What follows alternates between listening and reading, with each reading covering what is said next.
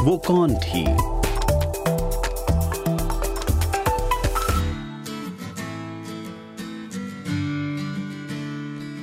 बचपन से लेकर अब तक आपने महिलाओं को किन किन भूमिकाओं में देखा है?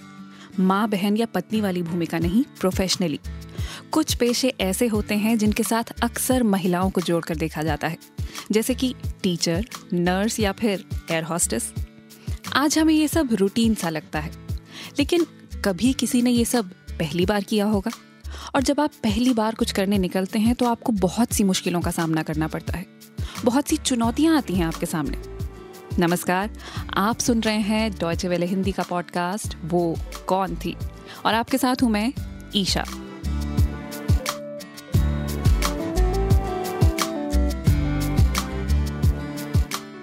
वो कौन थी में, हम आपके लिए लाए हैं कहानियाँ उन महिलाओं की। जिन्होंने हमारे इर्द गिर्द के समाज को कुछ इस तरह से बदला कि आज हमें सब कुछ इतना रूटीन सा लगता है। तो शुरुआत करते हैं वो कौन थी की पहली कहानी से।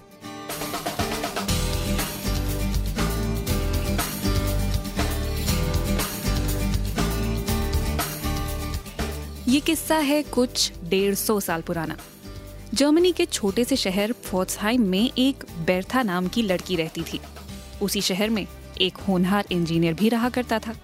नाम था कार्ल बेंस। दोनों में प्यार हुआ। दोनों ने शादी कर ली और फिर पास के एक बड़े शहर मनहाइम में जाकर रहने लगे।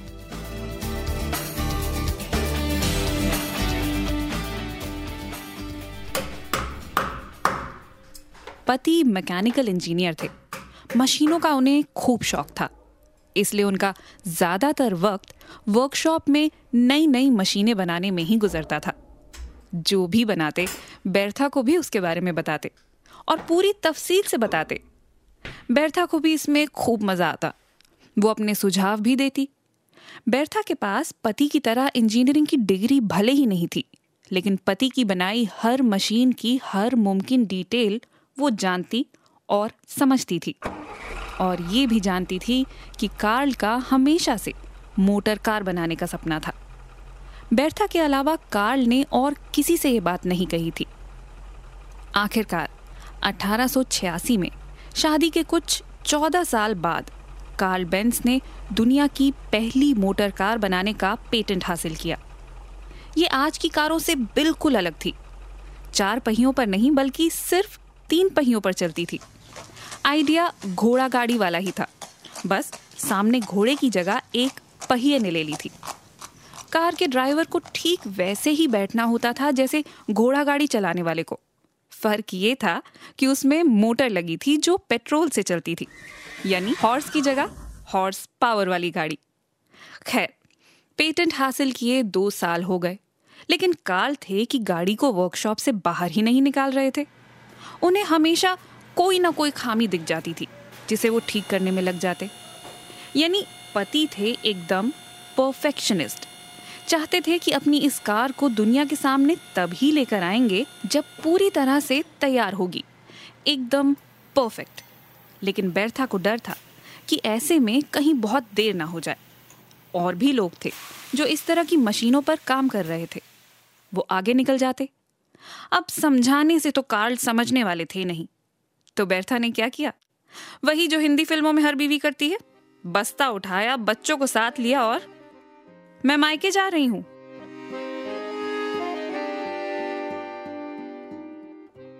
लेकिन कहानी में थोड़ा सा ट्विस्ट है। काल तो सो रहे थे, इसलिए बेर्था को रोक नहीं सकते थे। बेर्था चिट्ठी लिखकर रसोई में छोड़ गई। और क्या लिखा था उन्होंने? मैं तुम्हारी कार ले जा रही हूँ। जी हाँ पति को सोता छोड़ दो बेटों समेत कार लेकर बेर्था निकल पड़ी मनहाइम से पैंसठ मील दूर फोर्ट्सहाइम अपने माता पिता के घर की ओर। पैंसठ मील मतलब करीब करीब सौ किलोमीटर। पर ऐसा नहीं था कि बेर्था पति को नाराज़गी दिखा रही थी, बल्कि वो तो कार को सही मायनों में टेस्ट कर रही थी। या यूँ कहूँ कि ये दुनिया की पहली टेस्ट ड्राइव थी। उन्हें पता था कि कार का इंजन ऑन होगा तो पति की नींद टूट जाएगी। इसलिए दोनों बच्चों से कहा कि धक्का मार कर गाड़ी को चुपचाप घर से दूर ले चलो। अगस्त का महीना था, इसलिए गाड़ी को टेस्ट करने के लिए मौसम भी अच्छा था। और बच्चों की स्कूल की छुट्टियाँ अभी शुरू ही हुई थी तो नानी के घर तो उन्हें यूँ भी जाना ही था। बच्चे उत्साहित थे कि इस बार नानी के घर तक का सफ़र कुछ अलग अंदाज में पूरा होगा।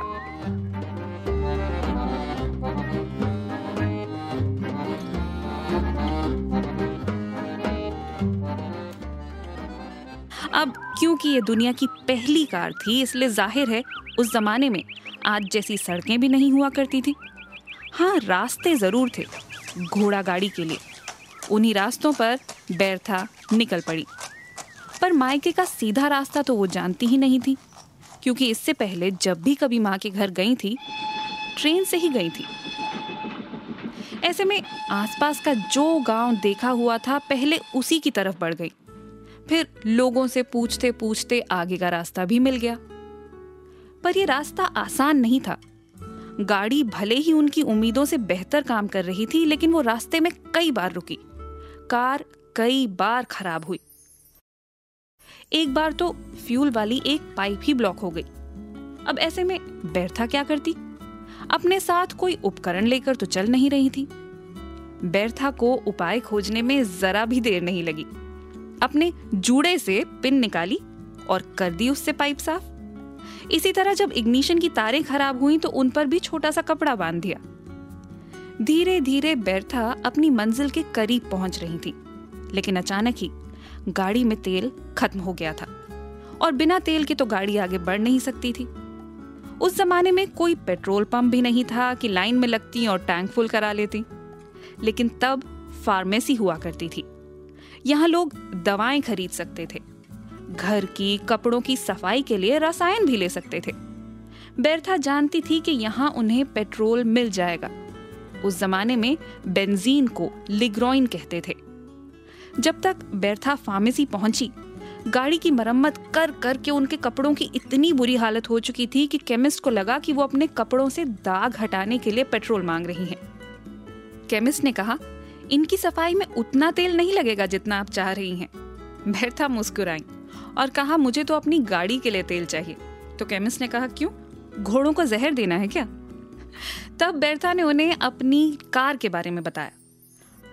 आज के ज़माने के शब्दों का अगर इस्तेमाल करूँ तो कह सकते हैं कि ये बेरथा की मार्केटिंग स्ट्रैटेजी थी। वो जहाँ भी रुकती थी वहाँ वहाँ लोगों को अपने पति के आविष्कार के बारे में बताती थी। हालाँकि गाँव में ऐसी अफवाहें भी फैला करती थी कि एक चुड़ैल एक जादुई गाड़ी लिए एक गाँव से दूसरे गाँव जा रही है। टैंक छोटा सा था। एक बार में कुल साढ़े चार लीटर ही भरा जाता था। इसलिए उन्हें पेट्रोल भराने के लिए कम से कम तीन बार रुकना पड़ा। वीजलॉक नाम के शहर में आज भी वो फार्मेसी मौजूद है, जहाँ बेरथा पहली बार पेट्रोल मांगने गई थी। वो फार्मेसी आज खुद को शान से दुनिया का पहला पेट्रोल पंप कहती है। पेट्रोल के खत्म होने से इंजन का बंद हो जाना जितनी बड़ी समस्या थी, उतनी ही इंजन की ओवर हीटिंग की दिक्कत भी थी। इसलिए बार बार पानी की ज़रूरत पड़ती थी। हर 20 किलोमीटर में पानी भरना पड़ता। रास्ते में कोई नहर या नाला मिल जाता तो वहाँ से पानी ले लेती। नहीं मिलता तो गाँव वालों से पानी मांगती।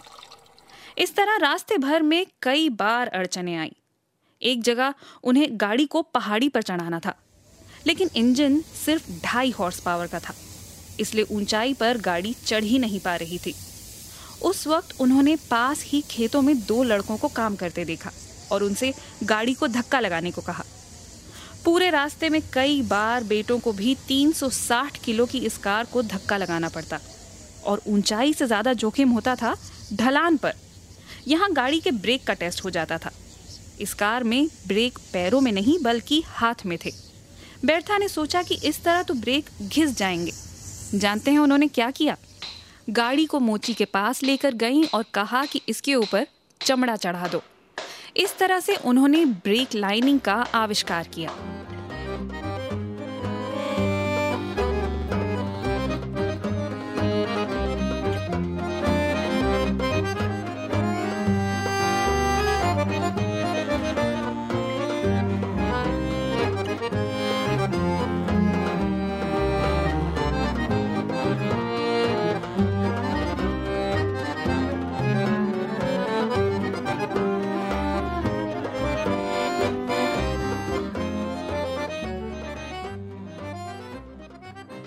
बैरथा, जहाँ से भी गुजरती थी, उन्हें हैरानी भरी नज़रों से देखा जाता था।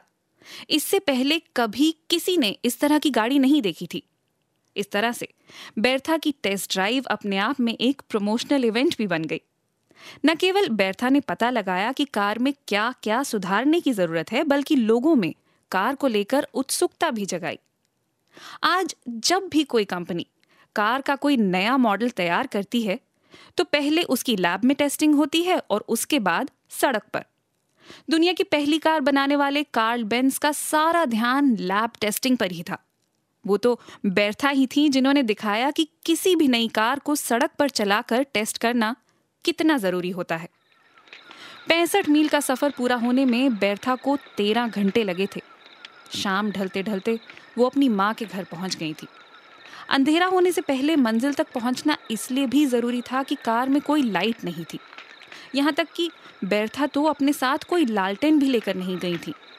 और स्ट्रीट लाइट्स का तो वो जमाना था नहीं। माँ के घर पहुँचते ही उन्होंने पति को तार भेजा जिसमें लिखा था, यात्रा सफल रही। तीन दिन बाद उन्होंने वापसी का सफ़र तय किया। इस बार छोटा रास्ता लिया। एक बार अनुभव हो चुका था, इसलिए इस बार उतनी अड़चनों का सामना नहीं करना पड़ा। बेरथा की इस टेस्ट ड्राइव के बाद कार्ल बेंस ने गाड़ी के गियर और ब्रेक में सुधार किया, और इसके बाद कारों की बिक्री शुरू हो गई।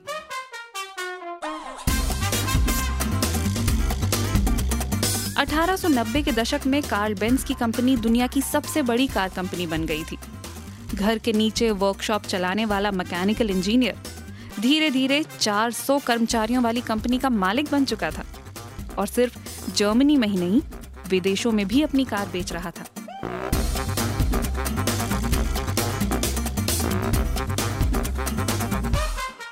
वो कहते हैं ना, हर सफल आदमी के पीछे एक महिला का हाथ होता है। बेरथा बेंस ने इस बात को बिल्कुल सच कर दिखाया। वो ना होती तो आज दुनिया को मर्सिडीज बेंस जैसी गाड़ी नहीं मिली होती।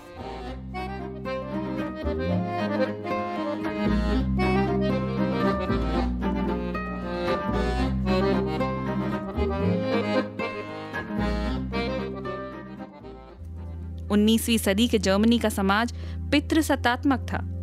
बेरथा अपने माता पिता की तीसरी संतान थी और हालाँकि उनका जन्म एक संपन्न परिवार में हुआ था, पर जब वो पैदा हुई थी, तब उनकी माँ ने परिवार की एल्बम में लिखा था, दुर्भाग्यवश एक बार फिर बेटी ही हुई है। इस एक वाक्य ने बेरथा की ज़िंदगी में बहुत बड़ी भूमिका निभाई। बचपन में ही इसे पढ़ने के बाद उसने ठान लिया था कि एक दिन अपनी माँ को साबित करके दिखाऊँगी। कि एक लड़की भी वो सब कर सकती है जिसकी उम्मीद लड़कों से की जाती है। सिर्फ़ इतना ही नहीं, वो लड़कों से कहीं बेहतर हो सकती है। बेरथा ने जो ठाना, वो वाकई करके भी दिखाया।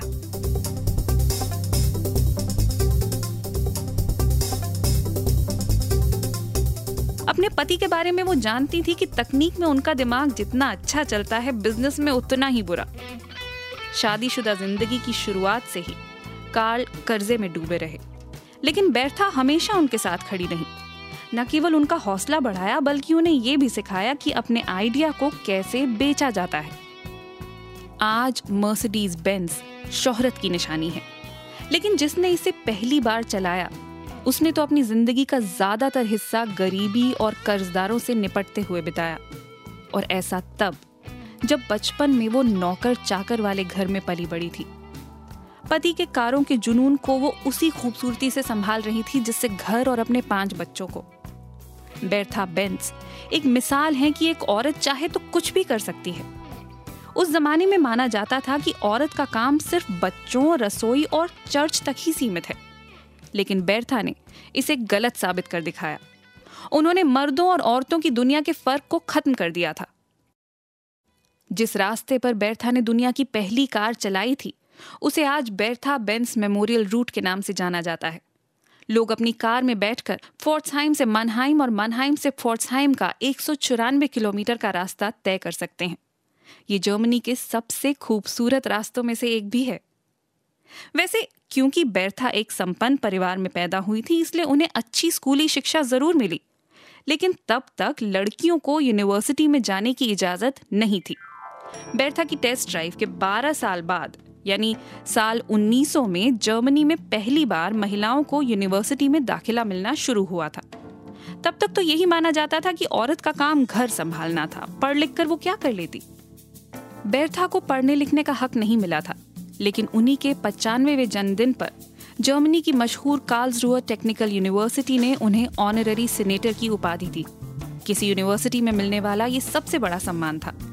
और इसके ठीक दो दिन बाद बेर्था बेंस ने मनहाइम से 15 किलोमीटर दूर लाडनबुर्ग में अपनी आखिरी सांस ली। बेर्था बेंस को हमेशा अपनी मज़बूत इच्छा शक्ति के लिए याद रखा जाएगा। न केवल ऑटो जगत में, बल्कि महिलाओं की छवि बदलने में भी उन्होंने बहुत बड़ी भूमिका निभाई थी।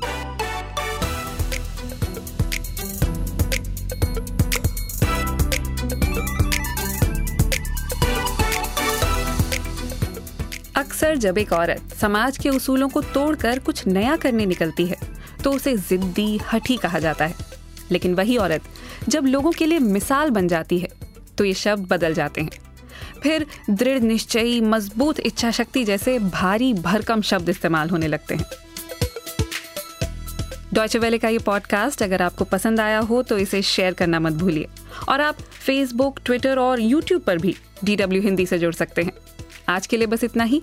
और याद रखिए कि अगली बार अगर कोई आपसे कहे कि गाड़ी चलाना औरतों के बस की बात नहीं तो उन्हें बता दीजिएगा कि दुनिया की पहली गाड़ी एक औरत ने ही चलाई थी। नमस्कार।